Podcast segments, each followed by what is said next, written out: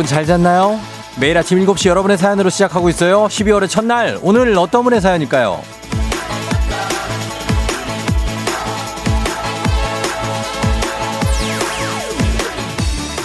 구도연님, 늦잠 자서 머리 못 말리고 그냥 나왔더니 제 머리가 고드름 됐네요. 0503님, 이거 듣느라고 맨날 머리 드라이를 못하고 있어요. 지각하면 책임져요.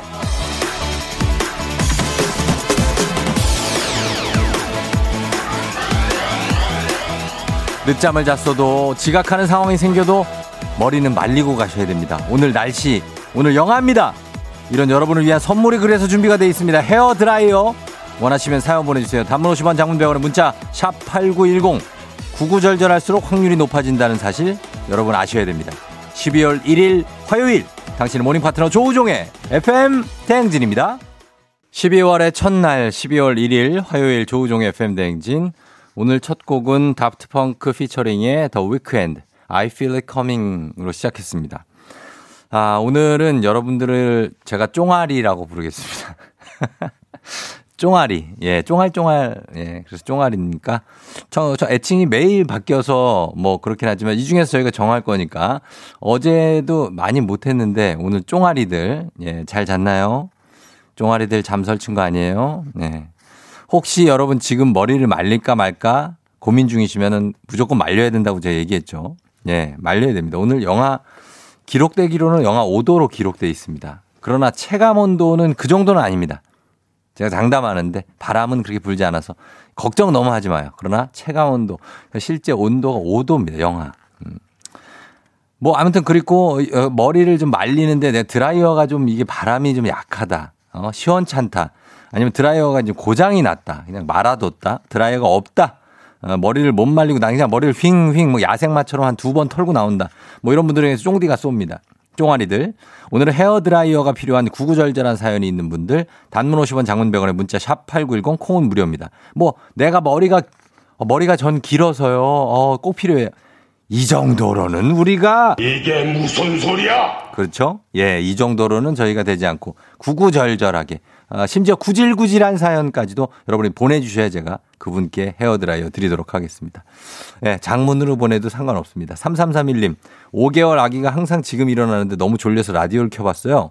다 같이 깨 있는 것 같고 기분 좋네요. 복직하고 싶다가도 요즘같이 추워진 날은 그런 생각이 쏙 들어가네요. 좀 더 즐겨야겠다는 생각이 드는 육아휴직입니다. 직장인들 파이팅. 아, 그냥 켜봤는데 지금 우리가 이러고 있어요? 쫑아리들이? 아, 그렇구나. 반갑습니다. 3331님. 예. 요즘 같은 때 회사 나올 생각을 절대로 하지 마요. 육아휴직 그냥 있어요. 많이 춥습니다. 음. K79110629님, 쫑디 새 프로그램 봤어요. 재밌더라고요. 프로그램 잘 되길 바래요 하셨는데, 예. 잘 되거나 말거나 뭐 이렇게 시즌제라 뭐 이렇게 오래 하진 않습니다. 예. 저희 타사 방송이라 그런데 골든 일레븐이라고 이영표 씨랑 같이 합니다. 신소율 씨도 나오고, 예. K79110629님 어, 감사합니다. 응원. 저희가, 어, 요 분들께 살짝 좀 선물 좀 챙겨드리면서 여러분들 헤어 드라이어 필요한 분들 저희 지금 받고 있어요. 일단 날씨 알아보고 계속 이어갑니다. 날씨는 기상청에 강혜종 씨 전해 주세요.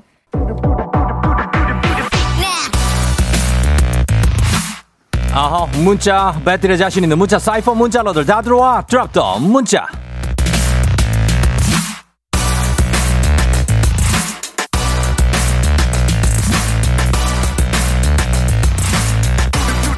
오늘 drop the 문자 주제입니다. 17만원 상당의 헤어드라이어. 무려 17만원 상당의 헤어드라이어를 내가 받아야 하는 구구절절한 이유. 단문 50원 장문 100원의 문자 샵 8910 콩은 무료입니다. 소개된 모든 분께 헤어드라이어 보내드리도록 하겠습니다. 저희가 그렇다고 해서 막 평가하고 그러지 않습니다, 여러분. 너무 그렇게 생각하지 마요. 그냥 좀 자세한 이유를 우리가 궁금해서 그런 거니까 어, 해주면 됩니다. 저희는 음악 들으면서 여러분들의 헤어드라이어가 필요한 구구절절한 이유 받아봅니다. 음악은 원더걸스 Be My Baby.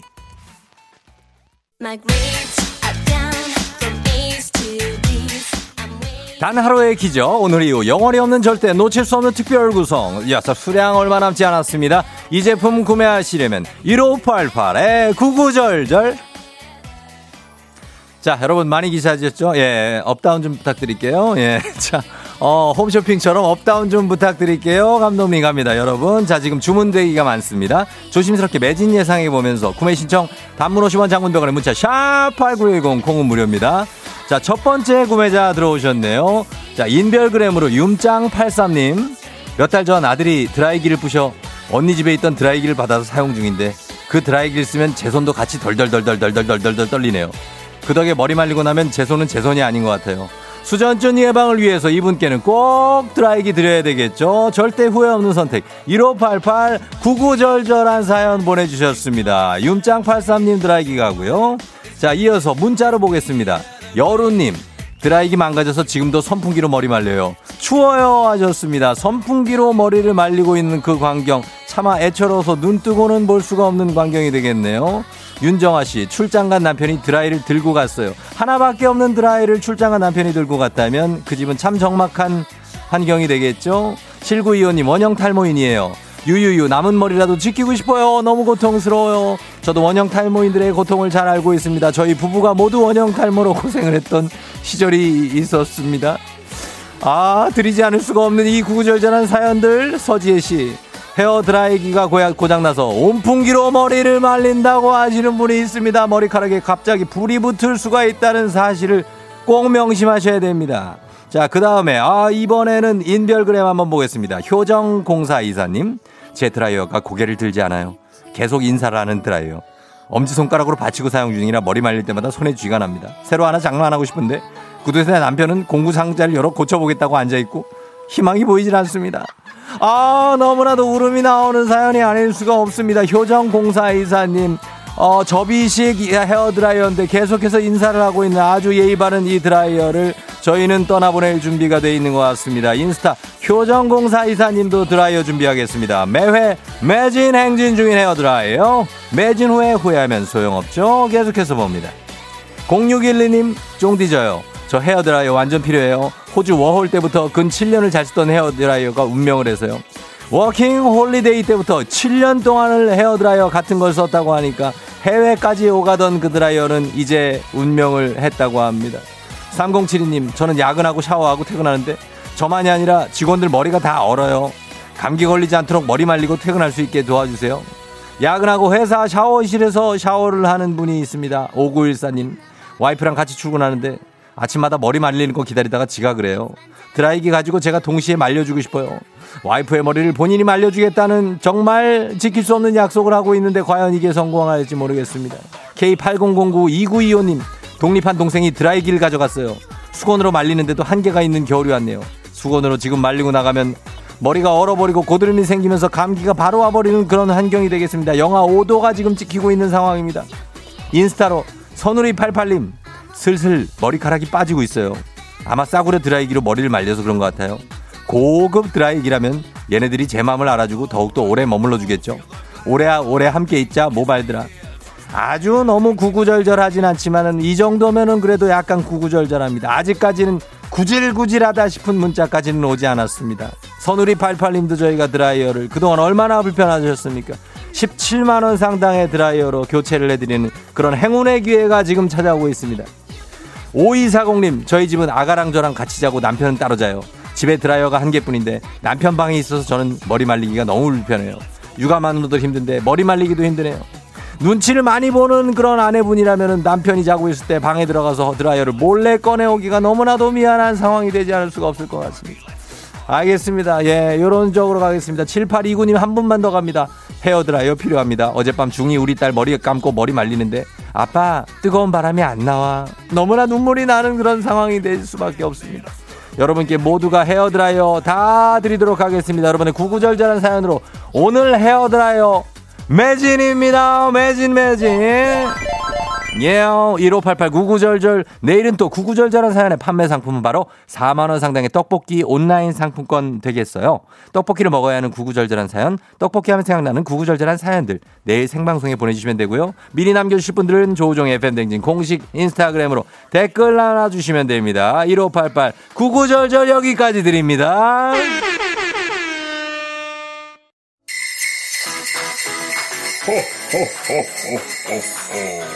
FM 대행진에서 드리는 선물입니다.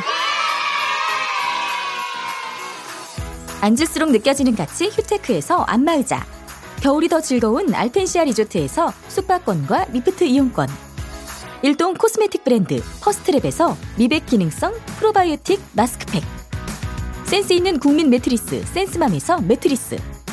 행복한 간식 마술 떡볶이에서 온라인 상품권 항바이러스 마스크 이온 플러스에서 어린이 마스크 세트. IT 기기 전문 기업 알리오 코리아에서 알리오 무선 가습기. 문서 서식 사이트 예스폼에서 문서 서식 이용권. 헤어 기기 전문 브랜드 JMW에서 전문가용 헤어 드라이어. 맛있는 건 더 맛있어져야 한다. 카야 코리아에서 카야잼과 하코커피 세트. 대한민국 면도기 도르코에서 면도기 세트. 메디컬 스킨케어 브랜드 DMS에서 코르테 화장품 세트 갈배 사이다로 속 시원하게 음료.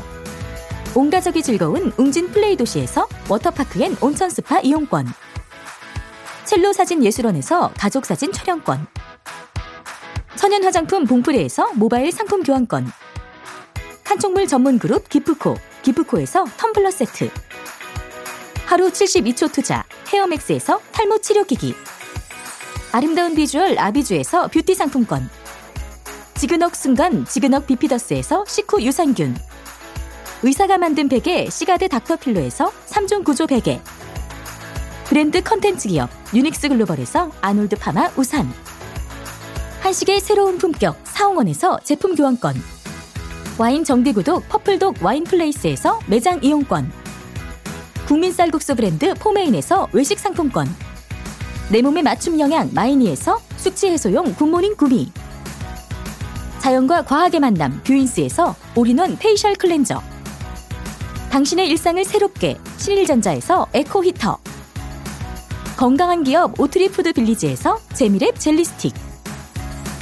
향기로 전하는 마음 코코도리에서 디퓨저. 쫀득하게 씹고 풀자. 박카스맛 젤리 10만. 핫팩 전문 기업 TPG에서 온종일 화롯불 세트. 유기농 생리대의 기준 오드리선에서 유기농 생리대 파워프렉스에서 박찬호 크림과 메디핑 세트를 드립니다. 선물 소개해드렸습니다. 7시 23분 지나고 있는데요. 어, 이민경 씨, 쫑디 전 차 히터에 말려요. 아, 과합니다. 아, 차 히터에다가 머리를 말린.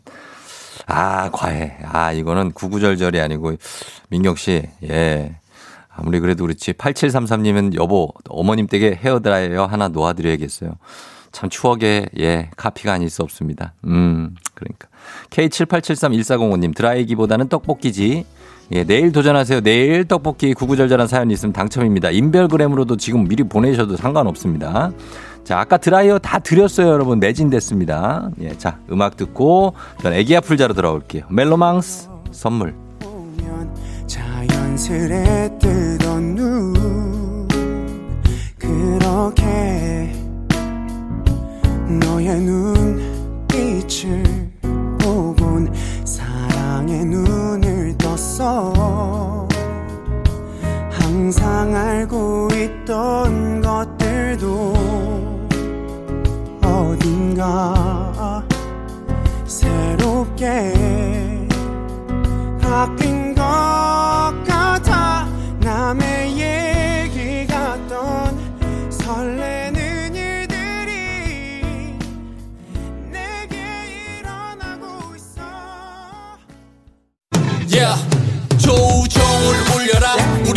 종을 울려라. 출근길 FM 대행진을 할때 때마다 종을 울려라. 다시 조우 종을 울려라. 지금은 FM 대행진을 할때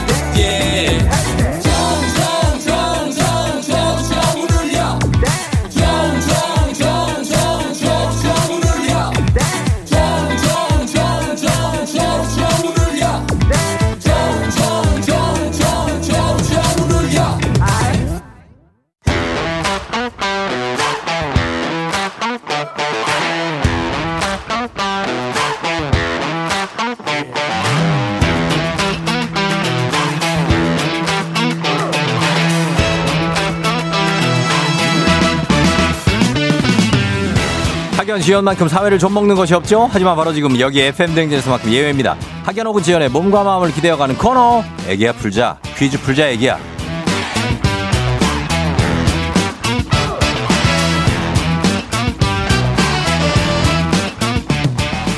박연 지원의 숟가락 살짝 얹어보는 코너입니다. 애기 아플자 동네 퀴즈 정관장에서 여자들의 홍삼 젤리스틱 화해락 이너제틱과 함께합니다.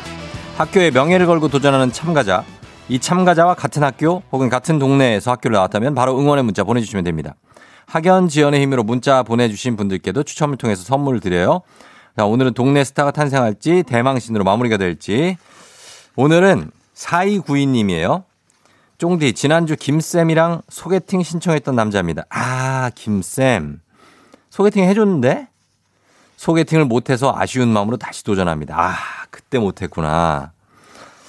연결해 봅니다. 아, 이런 분들도 우리가, 음, 그때 또 아쉬움이 있었으면은 또, 예.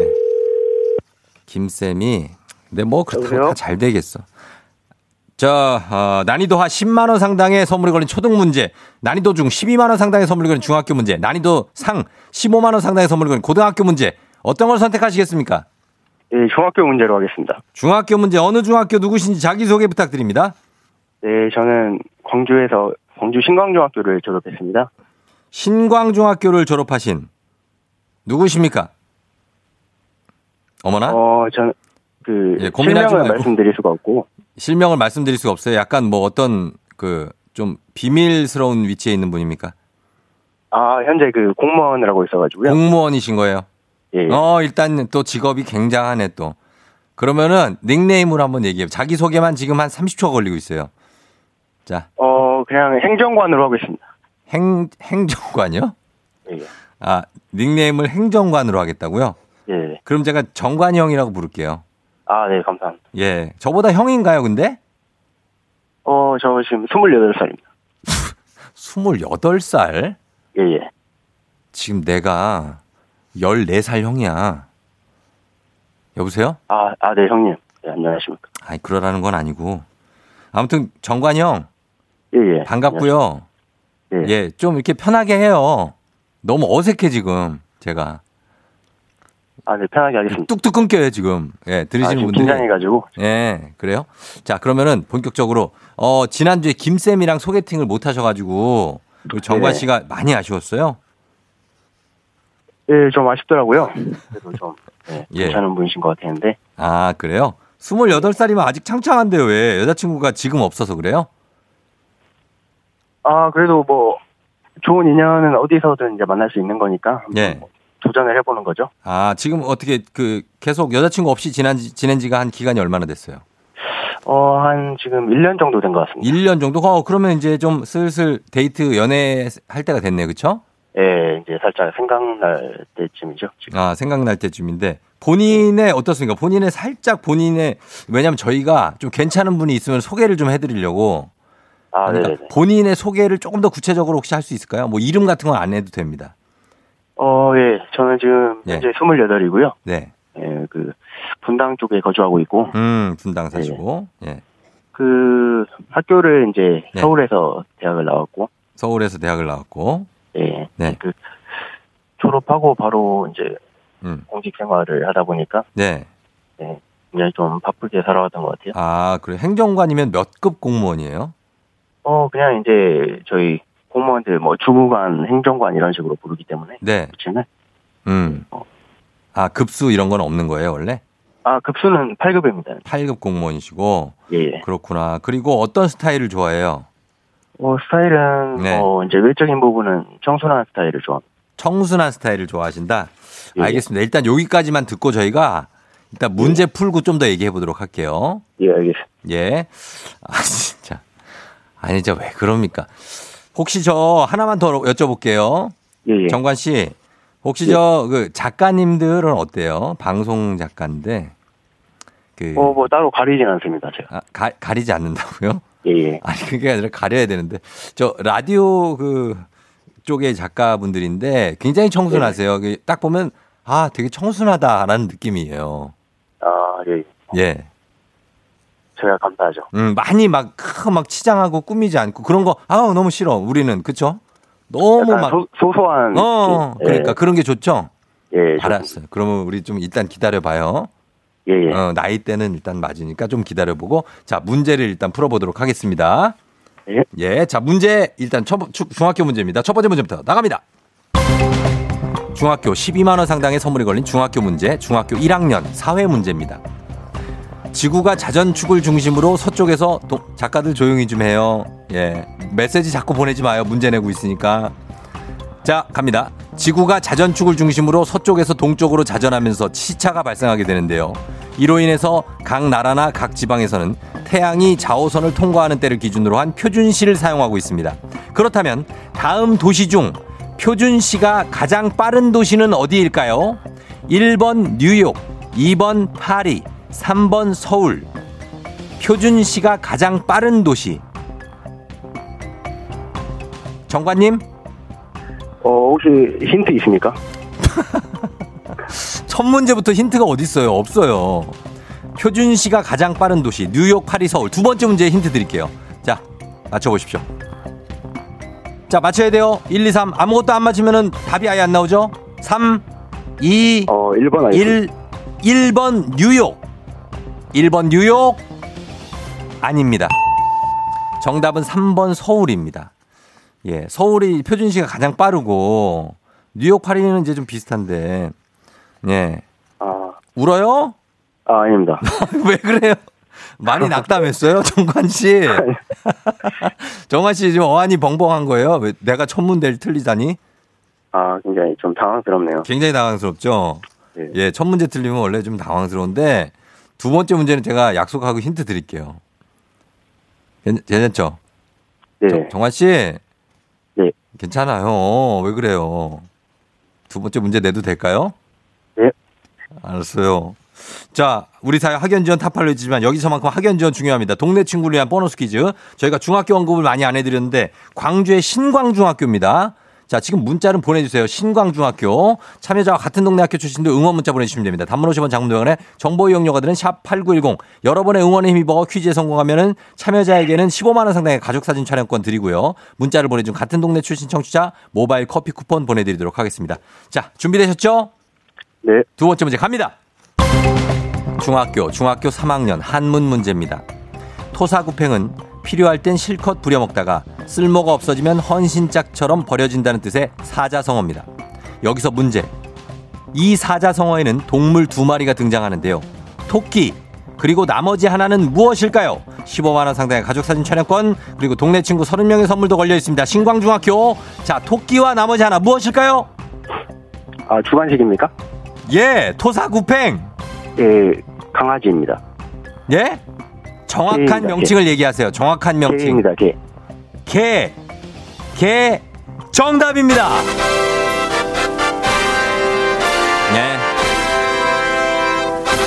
토, 토끼죠. 토, 그리고 개 구자를 써서 구팽. 개입니다. 정답. 자, 두 번째 문제는 힌트 안 내드는데 잘 맞춰주셨습니다.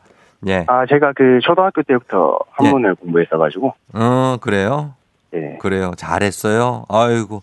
자, 아무튼 이한 문제를 맞췄습니다. 우리 정관 씨가. 그래서 저희가 이제 선물 얹어 드리도록 하겠습니다. 신광 중에서 문자가 좀 왔어요. 응원 문자가. 정관님. 아유, 네, 감사합니다. 네네네. 그래요. 어쨌든 간에 저 좋은 인연 한번 만들어 보도록 노력은 저희가 해보겠고 우리 정관님도 혹시 하고 싶은 말 있습니까? 누구한테 전할 말이라든지? 어, 그, 네. 쫑디한테 하고 싶은 말이 있는데. 그래요. 네. 동지한테. 제가 평상시 이제 출근하면서 네. 자 라디오를 이렇게 듣고 있는데 네. 네, 굉장히 좀 즐거운 시간 음. 주시는 것 같아서 네네. 어, 감사하다는 말씀을 드리고 싶습니다. 그래요. 고맙습니다. 정관 씨, 28살이니까 좀 더 발랄하게 얘기해도 되지 않아요? 공무원은 아. 원래 그래야 되는 거예요? 어 조금 예, 보수적이다 보니까 아유, 아, 요즘 공무원들 안 그래요.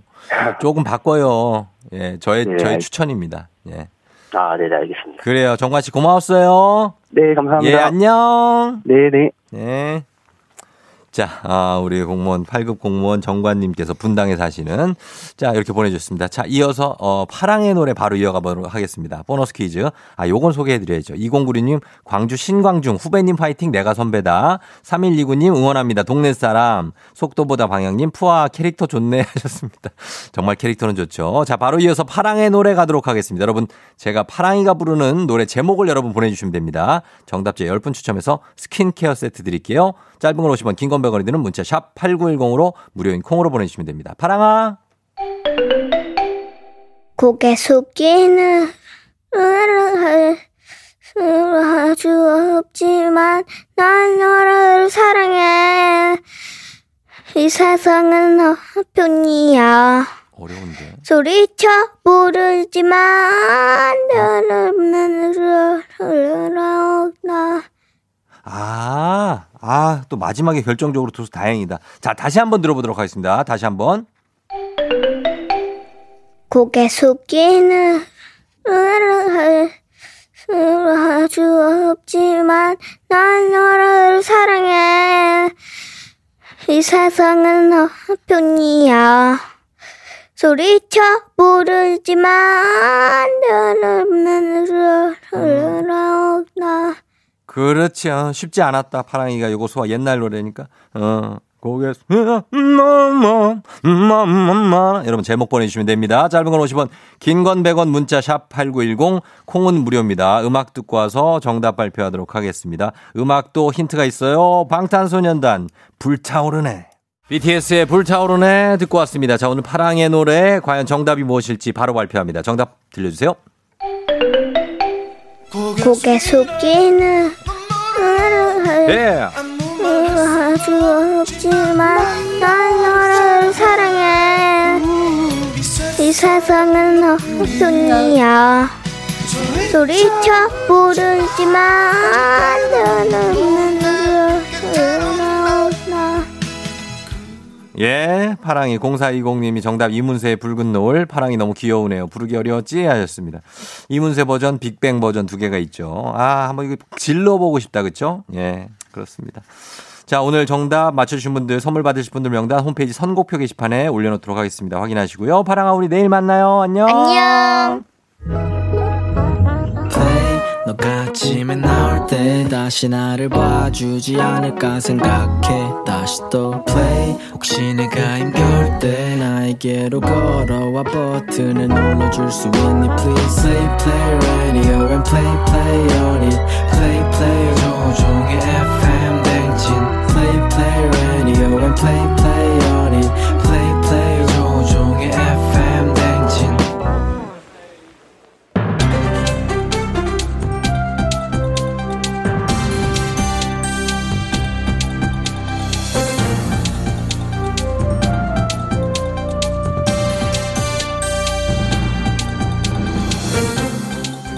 안녕상의 빅마우스 저는 손석회입니다.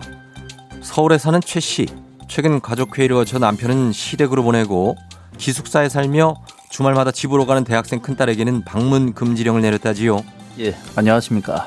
봉해 페르소나 송강호입니다. 이 엄동소란의 가족 모두 쫓아냈다. 지금 이 얘기예요, 이게? 예, 에? 송강호 씨, 예, 이게 모두는 아니고요. 어. 고3 수험생인 둘째와 엄마인 최 씨 둘이 남은 거지요. 가만 있어봐라. 고3 수험생과 엄마만 남았다. 맞습니다. 최 씨뿐이 아니라 고3 수험생 가족인 정 씨도 마찬가지지요.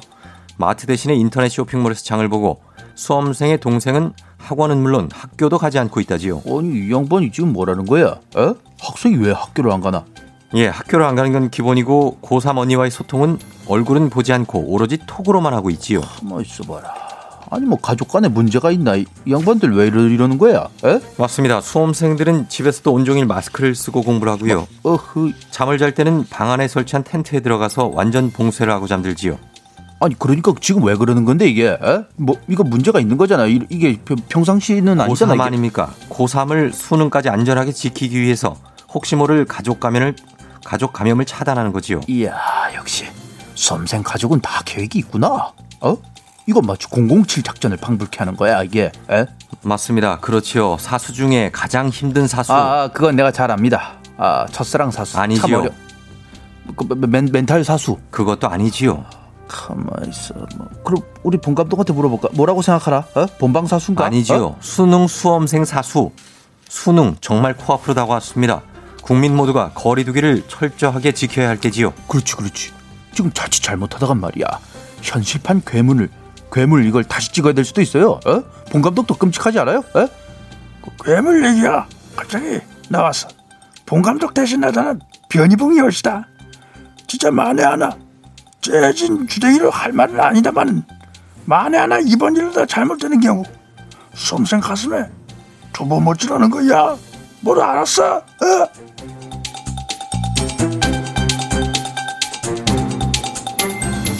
다음 소식입니다. 캐럴의 시즌이 다가왔지요. 하지만 올해는 거리보다는 집에서 라디오를 통해서 듣는 캐럴이 최고지요. 그런 의미에서 우리 펭수가 큰일을 벌이고 있다고 하는데요. 어떤 일인지요? 신이 나 신이 나 애템 애템 신이 나 어이 어이 팽아 아 벤트입니다 아 벌써 제 소식을 접하셨습니까 영광입니다 제가 세상에 단 하나밖에 없는 캐럴을 부를 예정입니다 지금 그 창단 멤버 찾고 있어요 그 창단 멤버의 기준이 있는지요? 가창력은 기본이고요 동물을 닮아야 됩니다 이번 캐럴의 컨셉은 동물 음악대 첫 섭외 연락의 주인공이 배우 박보영 씨였다고 하는데요. 왜지요? 아 매니저 왜 이렇게 많은 정보가 새 나간 거죠? 정보 보안 철저하게 부탁드립니다. 아 어쨌든 박보영 씨는 강아지, 토끼, 다람쥐로 부탁드렸고요. 고릴라의 JYP 박진영 씨, 불검의 G.O.D 김태우 씨를 부탁드렸습니다. 루돌프의 쫑디가 있지요. 애드립이고요. 펭수. 전혀. 예. 응. 이렇게 섭외까지 열심히 하는 이유가 요즘에 조회수가 많이 안 나오지요? 위기감을 느낀 것 같은데요. 어, 그거 어떻게 알았죠? 구독자인가? 아 매니저 이제 수상합니다. 그건 오해지요. 저는 그저 펭수의 조회수를 올려줄 좋은 멤버가 있어서 추천하라고 하는 거니까 오해는 넣어주시죠. 아 그랬습니까? 그 멤버 노래 잘해요? 찬 바람이 조금씩 불어오면은 밤 하늘이 반짝이더라. 예, 뭐 어, 노래 뭐 합격합니다. 그러면 어떤 동물 닮으셨대요? 미어캣이랑 싱크로율 100%지요. 아 미어캣 좋아요. 그 사람 누구죠? 조우종이지요. 어떻게 합격인지요? 와 매니저. 아이 사람 끌어내요. 빨리 빨리 끌어내요.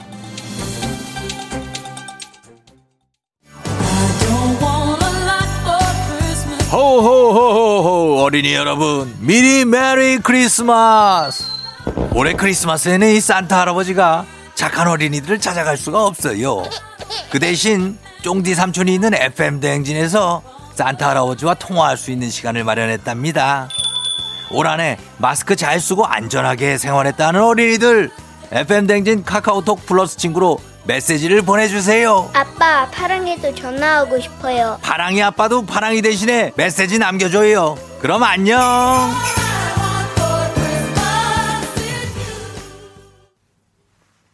조종 FM 댕진 함께하고 있습니다. 예. 어, 방금 내용 산타 이벤트? 어, 아이, 그걸 저한테 해달라고 그러는 줄 알고. 알았어요. 이거는 뭐 우리끼리의 사정이고요, 여러분. 예.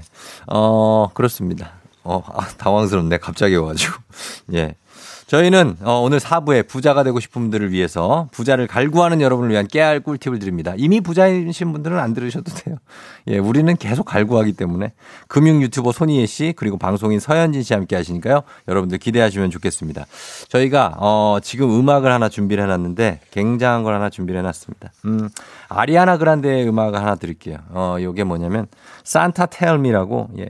이번에 우리가 산타 이벤트를 한번 크게 한번 저희가 준비를 좀 해보도록 하겠습니다. 정아름 씨 화요일밖에 안 됐는데 왜 이렇게 기운이 안 나나 했더니 라디오를 안 켰었네요. 어서 신나게 해주세요. Let's party 하셨습니다. 그래서 우리가 이 곡을 준비하고 있습니다. 여러분 Let's party 할 준비하시면서 오늘 예 즐기시면 되겠습니다. 오늘 화요일밖에 안 되기 때문에 우리가 조금 좀 달려가야 됩니다. 안 그러면 너무 힘들 수 있어요. 예, 저도 마찬가지고. 자, 그러면 준비를 하면서 예, 오늘 8시 리믹스도 또 기가 막힌 게 준비가 돼 있다는 예고가 들어오고 있습니다. 자, 음악 깔리죠? 가보도록 하겠습니다. 아리아나 그란데, 산타, tell me. Santa, tell me if you're really there. Don't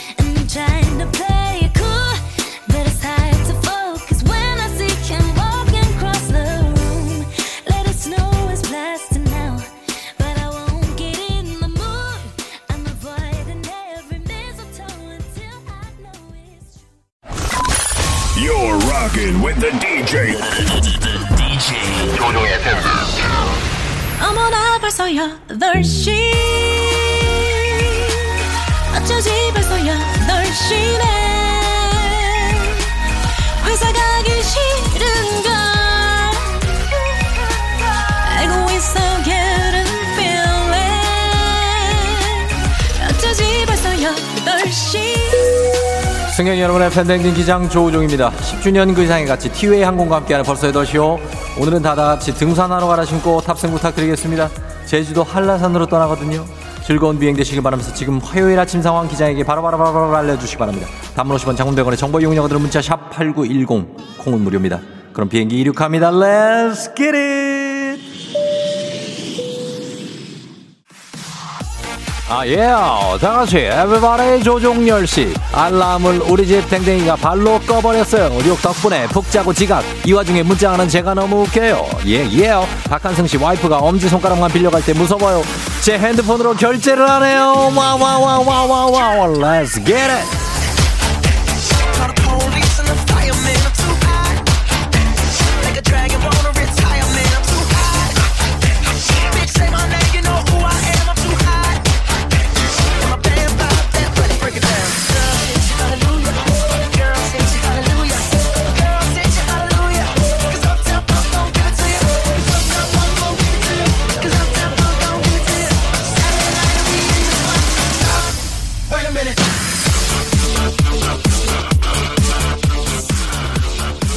아호 다같이요. 랴라라라라 오늘은 불타는 화요일. 김주아 씨 언니 몰래 패딩 안에 언니 가디건 입고 나왔는데 제발 그 가디건만 찾지 말길 심장이 콩닥콩닥. 아호 1002님. 타방송 듣고 있는 남편한테 89.1 들으라고 재밌다고 얘기했어요 쫑디. 오늘 특별히 더 재밌게 진행해 주세요. 파이팅 파이팅 파이팅. 예예예 102님. 감사 thank you very 감사합니다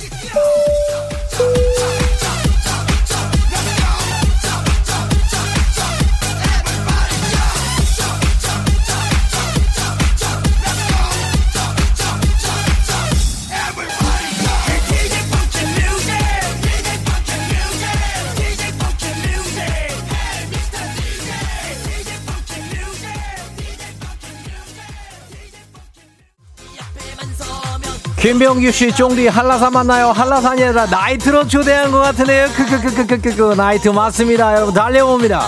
김영현 씨, 지하철 급행 타야 하는데 놓쳤어요. 20분 늦을 것 같아요. 졸려서 늑장불이 다 늦을 것 같아요. 김영현 씨, 빨리빨리 서둘러서 가시면은 되겠습니다. 우리는 같이 초련으로 함께 가보도록 하겠습니다. 구준엽 커머.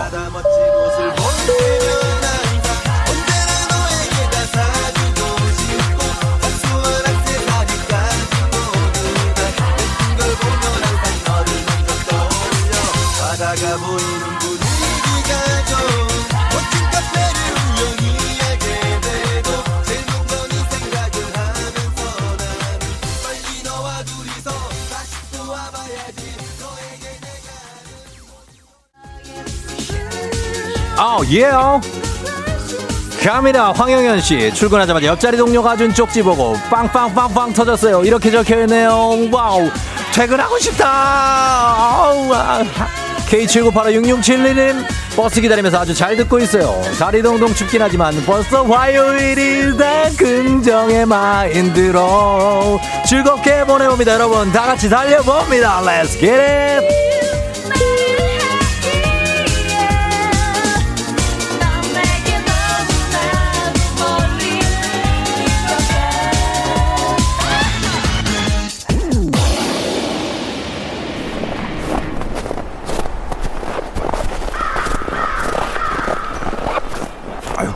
여기 눈이 이렇게 많이 왔.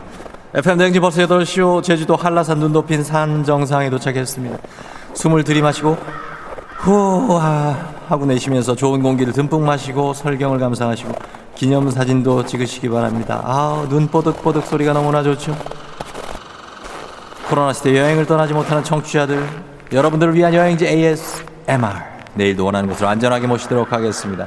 까마귀가 많이 울고 있습니다. 저리가 여러분 감사합니다. Thank you.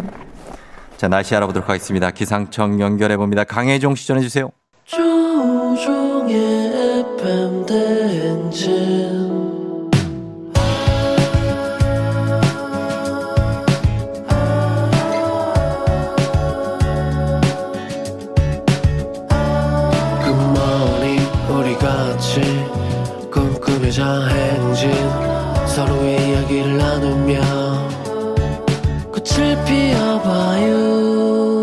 조종의 FM 대행진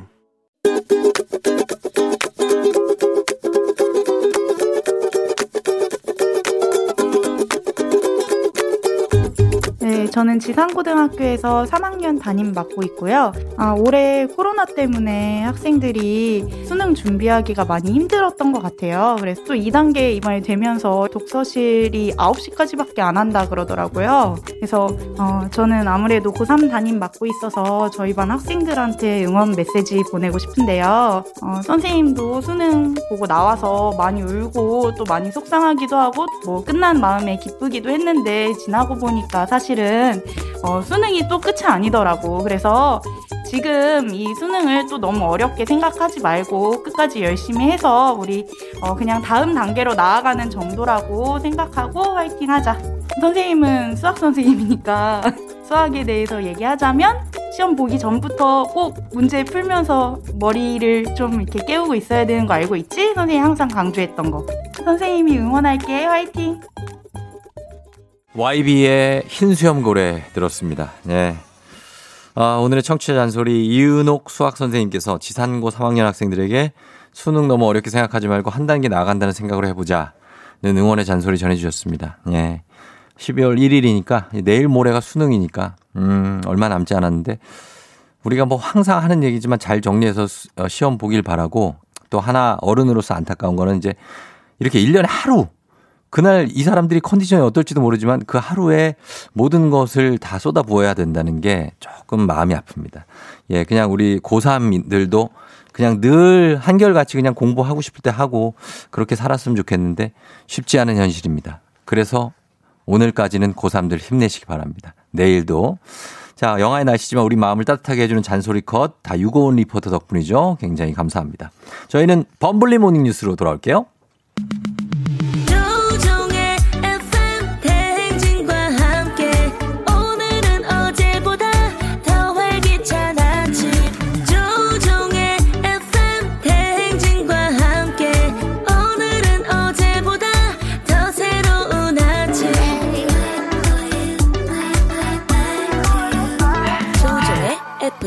대행진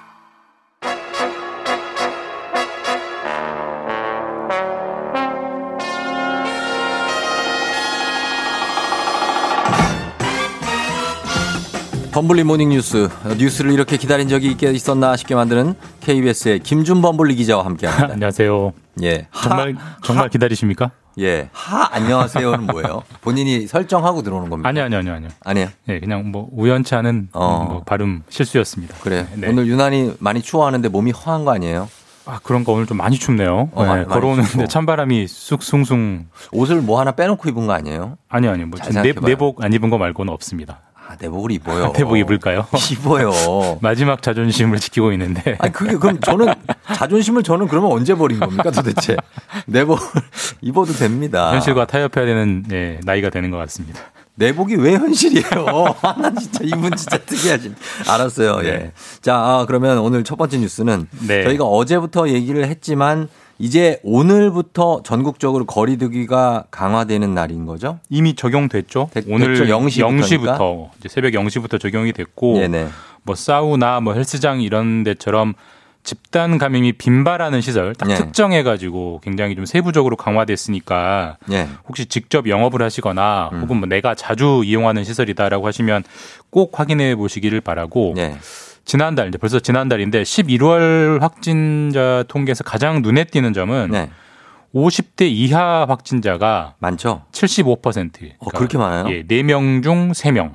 아, 그러니까 지금은 나이 드신 분보다 네. 젊은 사람들이 많이 걸리고 있다는 겁니다. 그러네요. 젊은 사람들이 많이 활동하면서 많이 접촉하고 많이 걸리고 있다는 거기 때문에 뒤집어서 말하면 이 젊은 사람들이 활동을 줄여서 네. 접촉을 줄여줘야만 어떤 반격 효과가 좀 나타날 수 있는 상황이다. 이렇게 이해하시면 됩니다. 이분들은 자기가 걸린 걸 몰라요.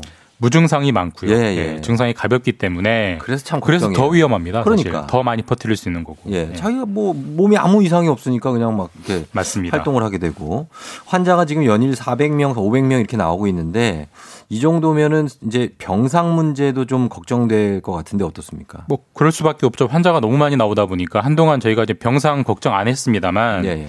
어제 한번 집계를 보니까 네.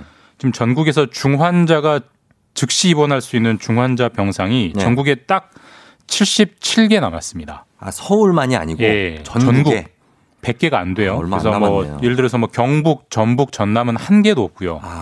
서울 같은 경우도 통틀어서 아홉 개 남았습니다. 아홉 개? 예, 그만큼 예. 이제 병원이 포화가 되고 있다. 아, 그러면은 네. 지금 이 병상이 이 정도면은 금방 이제 포화 상태가 되니까 네. 재택 치료 얘기가 또 나오는 것 같은데요. 맞습니다. 좀 낯선 단어예요. 재택, 근무도 아니고 근무가 아니고, 예. 재택 치료. 그러게요. 그러니까 환자가 지금처럼 느는 게 꽤 장기간 갈 것 같으니까 네. 병원에 좀 미리 여유를 확보해 놔야겠다. 그래서 증상이 가벼운 분들은 네. 병원이 아니라 집에서 알아서 치료하세요. 이제 이런 뜻입니다. 재택 치료라는 게. 근데 음. 네. 아무래도 집에 머물다 보면 방역 수칙 다 지키면서 제대로 치료받는다는 게 어렵기 때문에 그렇죠. 그만큼 위험한데 노출되는 거고 네. 음. 또 다른 가족들도 감염시킬 수 있는 거여서 이게 약간의 고육책이긴 한데 그만큼 좀 병원 상황이 안 좋아지고 있다라는 네. 방증입니다. 재택. 치료 얘기가 나온다는 건. 예전에 이게 신종플루가 유행했을 때도 그냥 집에서 타미플루를 5일 먹으면 예. 그게 이제 치료가 끝난 거였거든요. 그때는 타미플루라는 치료약이 있었으니까 네. 그렇죠. 음. 그렇게 할 수 있지만 지금은 그게 없는 상황이어서 이게 별로 바람직한 상황은 분명히 아닙니다. 그렇습니다. 지금 이제 병상이 부족한 상황이니까. 네.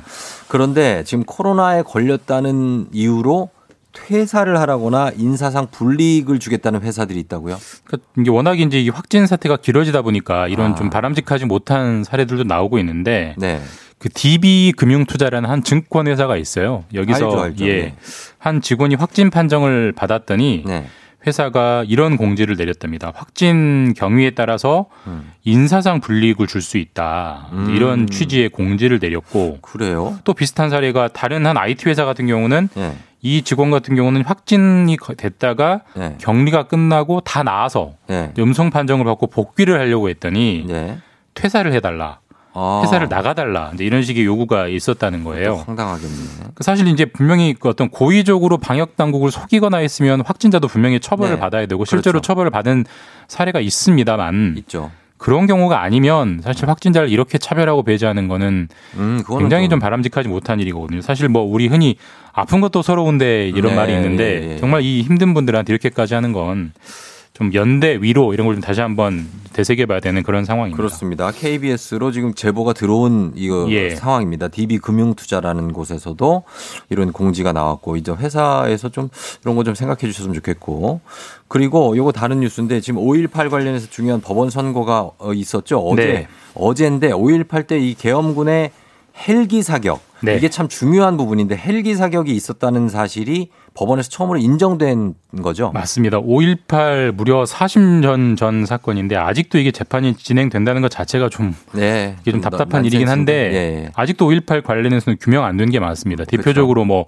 발포 명령을 누가 내렸느냐 예. 최종 책임자도 아직 규명이 안 됐고 똑같은 이제 사례 중에 하나가 헬기 사격. 그러니까 음. 계엄군이 헬기를 타고 하늘에서 시민들에게 무차별 난사를 했다. 네네. 이 헬기 사격도 지금까지 정확하게 규명이 안 됐었는데 그렇죠. 어제 법원이 헬기 사격이 있었던 건 맞다. 네. 라고 인정을 했습니다. 사실 이 문제는 지금까지 헬기 사격이 있었다는 증언들은 쭉 있었는데 네. 이 전두환 씨 측 등에서 계속 부정해. 왔거든요. 예, 부인해 예. 왔는데 최초로 법원에서 그런 역사적 사실로 인정됐다라는 의미가 있는 예. 그런 판결이 나왔습니다. 자, 그래서 지금 그 전두환 씨가 징역 8월에 집행유예 2년 예. 이렇게 나왔는데 지금 이 헬기 사격에 대해서는 어떻게 본인이 사과의 뜻 같은 걸 밝힌 게 있습니까? 사과는 전혀 없었고요. 한마디도 없었고 그 재판부도 어제 좀 야단을 쳤어요. 그러니까 좀 바- 본인이 네. 진심으로 사죄를 해야 하는 거 아니냐라고 질타를 했는데 예. 한마디도 안 했고 재판 내내 좀 조는 모습을 보이기도 했고 음, 그래서 하더라고요. 예. 이게 당사자가 이렇게 사과를 안 하면 아무리 법원 재판이 나온다고 해도 이 문제는 피해자들이 예. 사과를 받았다는 인정을 안 할 겁니다. 음. 깔끔하게 마무리가 안 되는 문제가 지속될 것 같아서 참 예. 답답한 현대사의 한 대목인 것 같습니다. 그렇죠. 역사의 네. 한 부분을 아직까지도 이렇게 얘기하고 있다는 게좀 네. 답답합니다. 자, 잘 들었습니다. 지금까지 KBS 김준범 기자와 함께 했습니다. 고맙습니다. 예, 내일 뵙겠습니다. 네. 조우종의 FM 댕진 함께하고 있습니다. 8시 26분 50초 지나고 있어요. 여러분 잘 가고 있죠? 잘 듣고 있죠? 예. 한지혜 씨, 요즘 제 메시지 수신 차단된 것처럼 한 번도 소개가 안- 소개가 안 된다는 분들이 하도 많은데 예 문자가 많이 오니까 예 한지혜 씨 생일 축하합니다 예 그리고 최은서 씨가 쫑디 옷이 크리스마스 느낌 난다고 하셨는데 그렇습니다 예 이제 크리스마스가 다가오고 예 그래서 이미 우리는 크리스마스 모드로 FM 댕진 들어갑니다 예 따투경 들어왔는데 잠시 후에 부자로 가는 꿀팁 부자의 세계 서현진 씨 그리고 요 손희애 씨와 함께 다시 돌아올게요.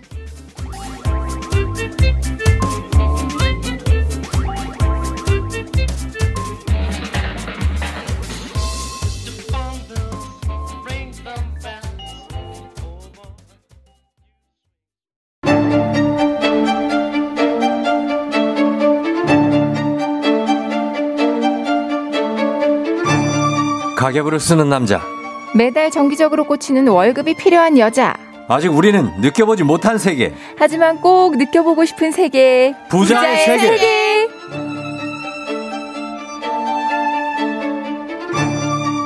같이 얘기하다 보면 30분 시간 순삭. 방송인 서현진 씨, 은행원 출신 금융 유튜버 손희애 씨 어서 오세요. 안녕하세요. 반갑습니다. 예, 두 분 어떻게 잘 지내셨어요? 우리 네. 서현진 씨는 어떻게 지냈어요? 오늘따라 갑자기 부자의 세계 하는데 네. 확, 이- 확 올라오는데요. 뭐가 올라와요? 어떤 느낌? 정말 부자가 되고 싶다 막 이런 거 있잖아요. 강한 욕망이. 아. 평소에는 뭐 그래 뭐 그냥 그럴 수 있을까? 언젠가는 되겠지 뭐 이렇게 하다가 음. 희애 씨랑 우종 씨랑 우종 씨가 특히나 네. 좀 제가 생각하지도 못했는데 어. 엄청 꼼꼼하고 맞아, 아는 아, 것도 너무 그래요? 많으시고. 올 때마다 약간 저 현타를 받아서 가거든요. 아, 진짜? 같은 프리랜서인데 저 사람은 저런데 돈을 음. 얼마나 모았을까? 아유, 아닙니다. 많이 모았겠지. 또 쿠폰 얼마나 모았을까? 아, 그런 생각. 나는 빈털털인데 이러면서 음. 저는 저 자신에게 오롯이 다 쓰거든요. 아, 아니, 근데 네. 지금 뭐 이제 출산하신 지도 얼마 안 됐고. 네. 이제 몸도 추스리고 본격적으로 하려면은 좀 기간이 필요하죠. 본격적으로 회복 기간. 어, 어, 그렇죠. 그럼. 그래서 지금 방금도 이제 머리 앞머리 빠졌다고 그거 어. 어. 떻게 머리 라인 정리해야 라인 되냐. 정리해야 된다고. 저희 와이프도 막 맨날 머리 빠진 얘기해요. 아, 자기 그래요? 왜 이렇게 머리가 빠지냐. 제가 볼 땐? 풍성하기만 한데. 어. 아니 근데 저는. 출산을 안 했는데도 네. 저희 신랑도 아니 우리 집 바닥에서는 음. 아 되게 신기하다고 이래서 어 뭐가 왜요? 이러니까 우리 집 바닥에서는 머리카락이 자라나 희애 씨 머리가 많이 빠지는구나. 아, 그러니까 이게 여자 네. 형제가 없는 사람이어서 아, 음. 모르지 모르지. 어, 이게 항상 어머니는 깨끗하게 치우셨으니까 이게 예. 본인이 청소하는 게 처음이니까 음. 이 머리카락이 이렇게 많은 이 세계를 처음 경험해가지고 저도 그랬어요. 결혼하고 나서 깜짝 놀랐어요. 이렇게 그러니까, 빠질 줄이야. 예, 바닥이 그러니까 머리카락 받치더라고. 아 이런 세상이 있구나. 그래서 어. 의자에서 자꾸 털이 자라난다고 이렇게 어. 붙어 있잖아요. 보통. 저는 그 테이프를 가끔 가지고 아. 그걸로 딱딱딱 좀 어. 떼고 좀 작업을 합니다. 너무 잘 어울린다. 테이프 들고 다니면서. 절절히 한올 한올. 아, 예, 이렇게 그거 재밌어요, 그거. 예. 자, 그렇습니다. 오늘은 그러면은 예, 두 분 어떤 걸 알아볼까요? 예. 우리가 이제 적금이나 예금 상품 이런 거 들 때 뭐 다들 들고는 싶지만 네. 들까 말까 고민이 될 때가 있어요. 근데 음. 그 주된 이유가 어 근데 내가 혹시나 이거 저축하다가 급전 필요하게 되면 어떡하지? 요런 음. 망설임이 좀 들거든요. 그렇죠. 그러니까 요것 때문에 급전 요런 생각이 들 텐데 두 음. 분은 혹시 갑자기 급전이 필요해졌다 이럴 때는 좀 어떻게 충당을 하세요? 저는 뭐 마통. 마통? 아, 은행 쪽에서. 네. 아니면 대출, 뭐 그렇죠? 네, 마이너스 대출 받은 적은 없고 네. 마이너스 통장 그냥 그때 그때. 아니면 혹시 막 주변 네. 분들한테 돈 꿔본 적 있어요? 그러지는 않아요. 또 그러진 자존심에 않아요. 어. 돈 있는 척 하려고. 돈 많은 척. 내 하려고. 자존심의 끝. 이제. 그럼요. 음. 저는 부모님한테 한번 급전 꿔본 적 있고, 음. 뭐 학비가 부족했나 뭐 그랬을 어. 거예요. 그런 적 있고, 그 이외에는 저도 사실 대출 그쵸. 음. 받았고, 또 갚고, 네, 맞아요. 어, 뭐 그런 식이죠. 근데 급전이 스피라는 게 살면서 많이 오진 않잖아요. 맞아요, 맞아요. 그렇긴 한 하죠. 번올 때, 음. 어, 그때만 잘 정말 말. 그대로 급 급하게 갑자기 오는 거니까. 그래서 그 이후로는 항상 급전이 필요할 때를 준비를 하고 있죠. 비상금. 어, 그래서 그때 딱 쓰기 위해서. 대단해. 좋네요, 그런 진짜. 딱 느낌. 도약을 하는 그런 음. 계기가 됐네요. 네. 이게 말씀하신 것처럼 이렇게 주변에 예를 들어 뭐 이렇게 어 좀 미안한데 이렇게 도움을 청하거나 네. 혹은 은행의 힘을 빌리는 게 일상적이잖아요. 그렇죠. 근데 혹시나 내가 아 나는 은행 힘도 음. 이렇게 대출은 조금 그래라고 생각하실 수 있는데 사실 음. 오늘 제가 말씀드릴 게 대출이긴 하거든요. 아, 그래요? 근데 겁을 먹으실 게 없는 게 예. 우리가 요 급전을 충당하기 위해서 내가 저축해놓은 예금이랑 적금을 활용하는 방법을 음. 알려드릴 거예요. 어. 왜냐하면 어, 예금 적금을 그냥 깨야 된다 이렇게 생각하시거든요. 음, 그렇죠. 그걸 써야 되니까. 음. 근데 그 돈 예금돼 있는 걸로 대출을 받을 수가 있죠. 맞아요. 맞아요. 이게 정식 용, 명칭은 네. 예적 금 담보 대출이라는 건데 예, 예. 방금 말씀드린 것처럼 어 대출 아 나는 대출은 좀 이렇게 음. 거부감을 느끼실 수 있는데 정확하게 한번 짚어드릴게요. 예. 예를 들어서 S은행의 예시를 한번 들어보면 예. 이게 상품 설명에다가 긴급한 자금이 필요할 때는 중도 해지에 불이익이 없는 대출 상품으로 음. 거치식 및 적립식 예금 또는 적금을 담보로 예금 잔액의 95%까지 대출이 가능합니다라고 써져 있어요. 요거 많이 본 내용이네요. 네, 그렇죠. 예, 봤어요. 근데 이거. 요게 95%라는 얘기니까 예, 예. 예를 들어서 쫑디가 100만 원의 예금을 넣어놨어요. 네, 그렇죠. 그러면 95만 원. 95만 원까지 대출을 해주겠다는 얘기잖아요. 당연하지. 예, 100만 그쵸? 원 넣었는데 더 많이는 안 주지. 그렇죠. 예. 그렇죠.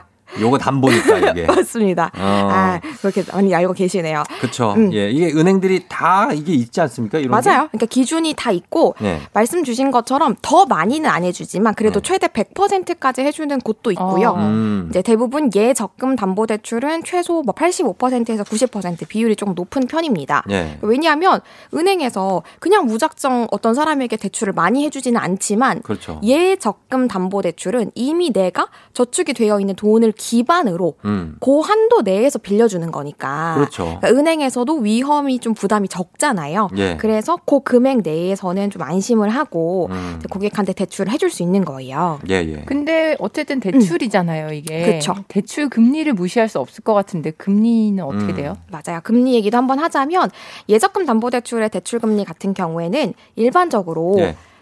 상품 설명에 보면 수신 금리 플러스 알파 요렇게 음. 적혀 있어요. 네. 요게 무슨 말인지 모르시니까 네. 쉽게 풀- 풀어보자면 여러분이 만약에 어, 3%의 정기 예금을 가입을 했어요. 예. 그러면 이때 말씀드린 수신 금리는 3. 3%가 되는 거고요. 예. 여기에다가 알파가 붙는 건데요. 어. 근데 여기서 수신 금리 3%는 어차피 내가 이 정기 예금이 만기되면 받을 금리잖아요. 네. 그래서 그냥 이거는 쌤쌤 없는 거라고 보시면 되고 어. 그러니까 추가적으로 알파 퍼센트에 대해서만 내가 금 리를 내고 네. 이 대출 상품을 사용한다고 보시면 돼요. 왜 알파로 해놔?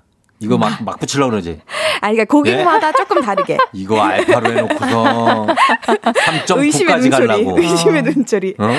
왜 그러는 거예요? 아, 예적금 담보대출은 그렇게까지 고금리는 아니어서 예. 걱정하지 않으셔도 이 되고요. 생각하는 게 다르다. 이게 왜요? 좀 우종신이 이렇게 생각했잖아요. 저는 얘기 들으면서 네. 아 그러면 요새 금리가 음. 사실 3% 주는 데도 없잖아요. 뭐 1점 음. 몇, 0점 몇 이러니까 맞아요. 어 빌려도 뭐 별거 아니겠네라고 음. 생각했거든요. 아, 진짜? 아, 이 정도 이자는 껌이구나. 거의 이자 없는 거나 마찬가지구나라고 생각했어요. 음. 확실히 관점이 다르네요. 다르다, 다르다. 우리는 이자를 정말 아까워해요. 아깝죠. 아깝지 않습니까? 사실 뭐 이자를? 천 원만 나가도 아깝잖아요. 음. 그렇지만 레버리지 효과 때문에 대출을 음, 이용하는 어쩔 거지. 수 없이. 어쩔 수 없이 이용하는 거지. 그게 음. 왜냐면 우리가 그래. 몇 억씩 대출을 받잖아요. 네. 그러면 이자도 몇 억이 돼요.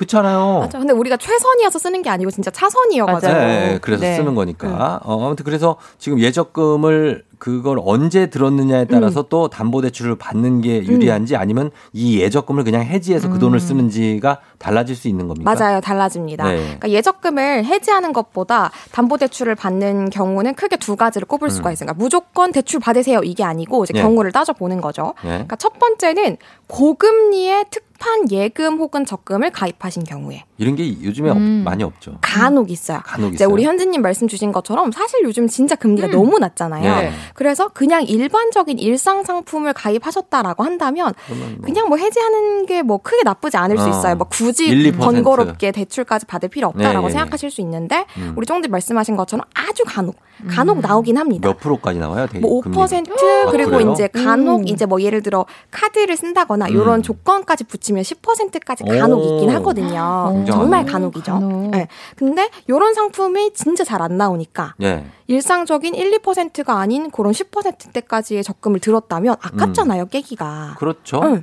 또 언제 나올지 모르니까. 그건 은행의 실수로 나오는 거 아닙니까? 내가 볼 땐 그런데. 아, 1을 쓰려다가 네. 0을 하나 그치, 잘못. 붙였어요. 어, 어, 직원의 실수로. 야, 이거 나갔는데 어떻게? 그냥 팔아야죠, 뭐. 어. 눈물을 머금고. 예. 그러니까 이런 경우에는 또 언제 찾아올지 모르니까 예.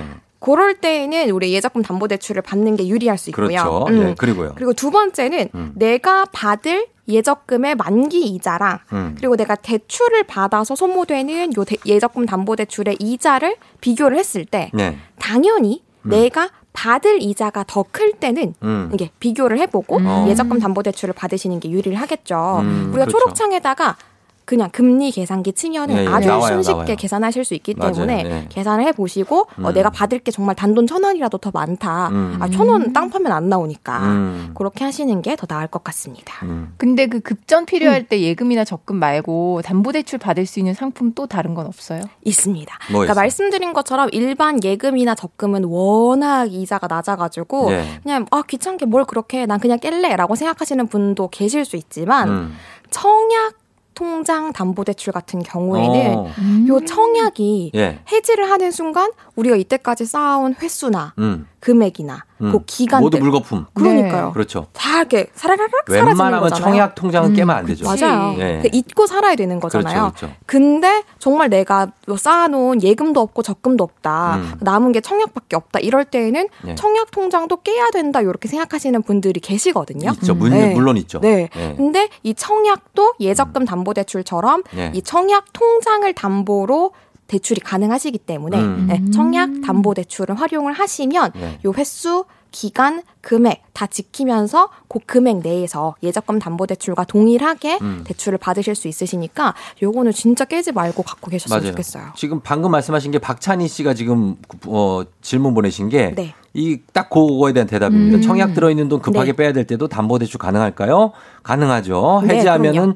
해지하면 청약 넣을 때 불이익 생길까봐 걱정되네요. 불이익 음. 생길 수 어, 있어요. 해지하면 안 되네. 그러니까 해지를 하지 네. 마시고 요걸 담보대출을 받으시는 거예요. 그렇죠. 여러분 질문 보내주시고 그리고 4710님이 예적금 담보대출이 1 금융권 외에도 가능한지. 아, 그거는 이제 이금융권에도 존재를 할 수 있는데 확실히 금리는 더 비싸겠죠. 네. 그렇죠. 그래서 저는 1금융권을 워낙 가- 갖고 계시다면 음. 2금융보다는 우선적으로 활용하시는 걸 추천드립니다. 예. 자, 이렇게 여러분들 지금 대출을 어, 받을 때 본인의 예금을 담보로 아니면 적금을 담보로 받을 수 있는 대출 상품에 대해서 소개를 해드렸습니다. 자, 저희가 그러면은 잠시 후에 현명한 소비를 위해 새롭게 선보이는 코너 속의 코너가 있습니다. 이름하여 내돈내산 추천템. 음, 좋아. 네, 준비가 돼 있는데 오늘의 추천템은 바로 난방 텐트입니다. 음. 예. 실제 사용하고 계신 분들의 솔직한 후기하고 정보를 네. 저희가 기다리는데 지금 바로 여러분 단문 50원 장문병원에 문자 샵 8910 무료인 콩으로 보내주시면 됩니다. 자, 난방 텐트에 대한 솔직한 후, 후기와 정보 저희가 기다려 볼게요. 그리고 저희는 음악 한 곡 듣고 오도록 하겠습니다. 음악은 제니 솔로. 자, 제니 솔로 듣고 왔습니다. 오늘 부자의 세계 현명한 소비 함께 보고 있는데 자, 저희가 방송인 서현진 씨 그리고 은행원 출신 금융 유튜버 손희애 씨와 함께 오늘은 앞에서 말씀하신 서현진 씨 오늘 네. 내돈내산 추천템이죠? 네, 오늘 첫 번째 내 돈 너무 기분이 좋아. 그러니까 왜냐면 뭔가 이렇게 샀다, 소비 뭐 이런 음. 이야기를 하면 수 있어. 뭐할 얘기가 많아요. 예, 예. 저를 위한 이 코너가 아닌가 싶은데. 거의 그런 셈이에요. 그러니까요. 음. 이게 내 돈 내산 추천템 오늘 첫 번째 마성의 난방 텐트 함께 할 겁니다. 난방 텐트. 희애 씨가 쓴다 그러더라고요. 맞아요. 제가 쓴다고 어 요거 우리 첫 번째 아이템 어때요? 이렇게 어, 추천드렸거든요. 어떻게 외부에서 생활하시는 거예요? 난방 보일러 안 텐트 떼는 거 아니야? 아니 아니. 어디서 쓰시는 거예요? 거실. 거실? 거실 에서 써요. 네. 거실에서 네. 텐트에서 자요? 아니요, 텐트에서 자진 않고. 그럼 그러니까 왜? 이게 처음에 왜 사게 됐냐면 예. 저는 작년에 샀는데 아니 애도 없지 않아요? 없어요, 그러니까. 없는데. 왜? 그러니까 처음에 제가 작년에 이사를 왔는데, 네. 그러니까 지금은 이중창을 이렇게 결국 결심을 하고 설치를 했는데 음. 처음에는 이중창이 안 돼 있는 집이어서 아, 그래서 외풍이 네, 되게 심하더라고요. 그런 집이 있어요. 그래서 이제 처음엔 이중창이 너무 비싸서 음. 나중에 하자라고 아. 결심을 해서 이제 그거를 샀었거든요. 어. 그래서 어 근데 생각보다 효과가 되게 대단한 거예요. 음. 우풍이 진짜 좀 차단이 되고 예. 그 안에 있는 것만으로도 되게 안락하더라고요. 그 대신 텐트에서 자야 되잖아요. 그러니까 그 안에 이렇게 쪼그리고. 집에서도 집에서도 텐트 생활을 해야 되잖아요. 근데 이게 도저히 못 견뎌서 결국 이중창을 설치하고 어. 이제 거기는 그냥 쉼터가 된 거죠. 쉼터. 네. 어. 근데 거기 안에 있으면 네. 되게 캠핑 온 지금도. 누가 자요 거기서? 자진 않아요. 아. 자진 않고 그냥 이제 거실에서 좀 네. 쉬고 할 때또 이제 아. 방에 들어가면 자게 되고 이럴 수 있잖아요. 음. 그냥 잠깐 잠깐 쉴 때 그 안에만 있어도 아, 그래요? 되게 기분 좋다. 옛날에 어릴 때 왜 그 책상 밑에 막 이렇게 해놓고 굴 파놓고 거기서 나만의 공간 이런 여긴 내 느낌으로. 집이야 막 이런 그쵸, 거. 그렇게 예, 하면 예. 좋겠다. 음. 난방 텐트도. 그러네요. 예, 텐트.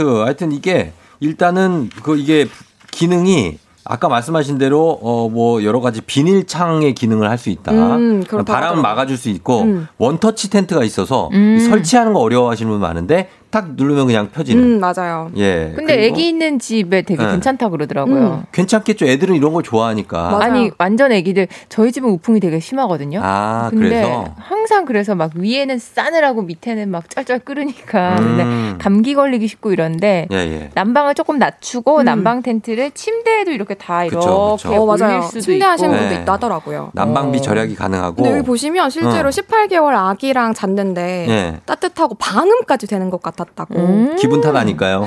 방음이 방음까지? 된다고요. 아니 방음이 여기 돼. 5376님이 남당 텐트가 또 뭐요? 예, 예 소개 좀 여기 해주세요. 말씀하셨어요. 이게 빛도 덜 들어와서 숙면 취했다고. 아. 음, 5376님. 네. 예, 그리고 또 서현진 씨도 한번 봐주세요, 문자 좀. 예. 어, 예. 네. 아, 황유정 씨가 애들이랑 같이 자서 새벽에 이불 덮어주기 바빴는데 음. 난방 텐트 쓰고 안심하고 잡니다. 보일러 틀고 자면 좀 건조한데 텐트 안에 수건 걸어놓으면 괜찮다고. 음. 아, 맞아. 이런 요 분들 많다. 단 하나의 단점이 음. 건조한 편인 거. 맞아, 맞아. 건조. 습도 조절이 좀 필요하대요.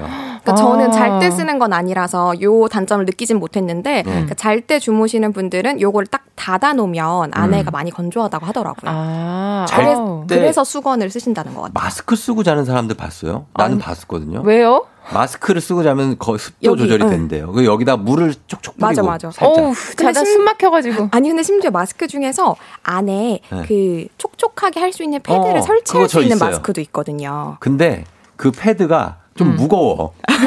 그래서 얼굴을 이렇게 좀 눌러요. 내려앉는구나. 네, 저거 써봤는데. 오. 그러나 촉촉함은 유지가 돼요. 응. 그런 걸로. 오, 그런 게 하여튼 그런 거. 쓰고 텐트 생활하시는 것도 괜찮고. 음. 그 다음에 2184님은 애들 방이 좁은 평이라서 좀 답답하긴 한데요. 12월 초만 돼도 딱히 효과를 모르는데 한겨울에는 화장실 아, 가려고 그렇지. 나올 때마다 공기가 차서 깜짝깜짝 놀란다고 맞아. 추천한다고 하셨습니다. 어, 많이들 어. 쓰시는구나. 그러니까 안. 쓴 사람은 있어도 쓰지, 사, 사놓고 안 쓰는 사람은 없다. 음. 사지 않는 사람은 있어도. 응. 그렇고 또요. 그리고 신지원 아, 씨. 예. 서봉진 씨. 예, 서봉진 씨. 예. 난방 텐트 작년에 사용했는데 정말 따뜻해요. 문제는 밖에 나오면 너무 춥다는 거 마치 군대에서 수경할 때랑 비슷. 수경이 뭐예요? 맞아, 수경? 수경이 뭐예요? 수경이요. 밖에서 자는 거 밖에서. 야영, 아. 야영하는 거. 아, 그 야외 취침 혹한기 거. 훈련이라고 아. 있거든요. 훈련. 밖에서 몸을 얼리는 행위예요. 어우. 네, 그냥 군대 가면 그러는 걸 합니다. 너무 고통스럽다. 신지원 씨, 난방 텐트 없을 때 얼굴이랑 코가 시려서 아침마다 두통에 시달리다가 난방 텐트 사서 안에서 자니까 얼굴 시린 게 사라져서 100% 만족하며 사용 중.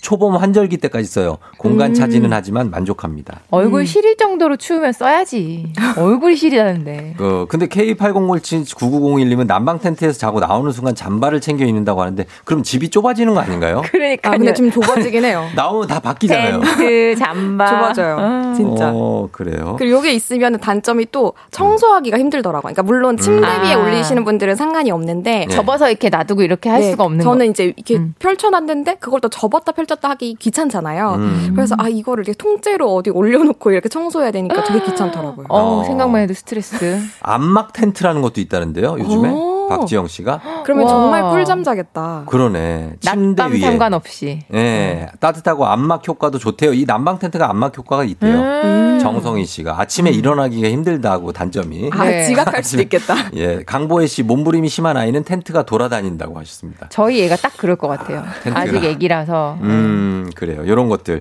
자, 요런 것도 오늘은 난방 텐트에 대해서 알아봤고요. 혹시 청취자 여러분이 요즘 유용하게 잘 쓰는 아이템 아니면 묻지도 따질 필요도 없는 추천템이 있으면 단문 50원 장문병원들은 샵 8910이나 무료인 콩으로 보내주시면 저희가 아이템 한번 써보도록 하겠습니다. 자, 서현진 씨 그리고 희애 씨 오늘도 고맙고요. 저희는 다음 주에 만나요. 안녕. 네. FM댕진 이제 마칠 시간이 됐네요. 여러분들, 오늘도 잘 보내고 아직 한 주에 한창이니까 좀 우리가 건강 좀 잘 챙기면서 보내봐요. 음, 그러길 바라면서 끝곡으로 스위스로우의 12월의 이야기 전해드리면서 쫑디는 이제 가고요. 우리 차디와 함께 즐거운 시간 보내시기 바랍니다. 여러분 오늘도 골든벨을 울리는 하루가 되길 바랄게요.